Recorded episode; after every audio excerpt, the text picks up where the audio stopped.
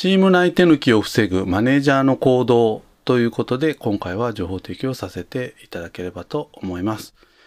さて、皆様の周りにいないでしょうか？チームで一緒になって働こうとするときに手を抜くメンバーですね。えー、周りがやってくれるから自分はいいやというような感じでですね、えー、まあ、意識しているかしていないかは別にして、えー、手を抜くメンバーいないに越したことはないんですけれどもね、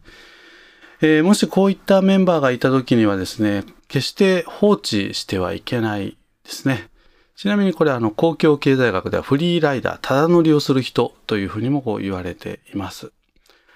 なぜかというとですね、この組織で仕事をするという目的はですね、相乗効果を発揮をするためなんですよね。数式で言うと、1たす1が2以上ということで、もしチーム内に手抜きをするメンバーがいるとするならば、この相乗効果が発揮ができていない状態と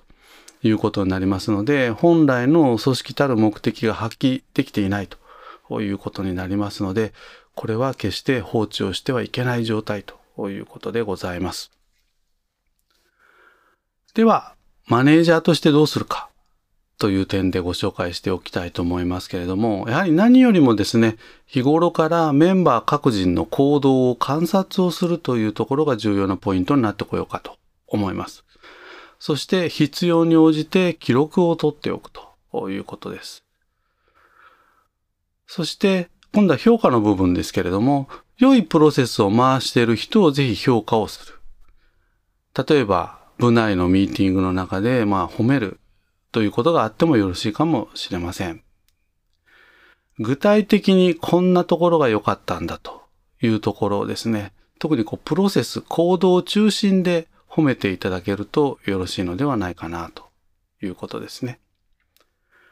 そして常日頃から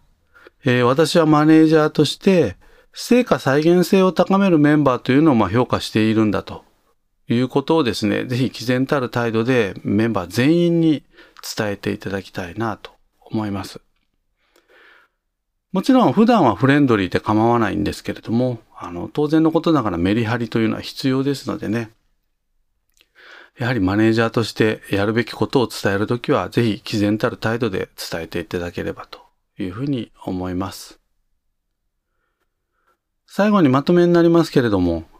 組織の規範意識を醸成する上では、チーム内手抜きのメンバー、これは極力排除していくという方向で対処していく必要があります。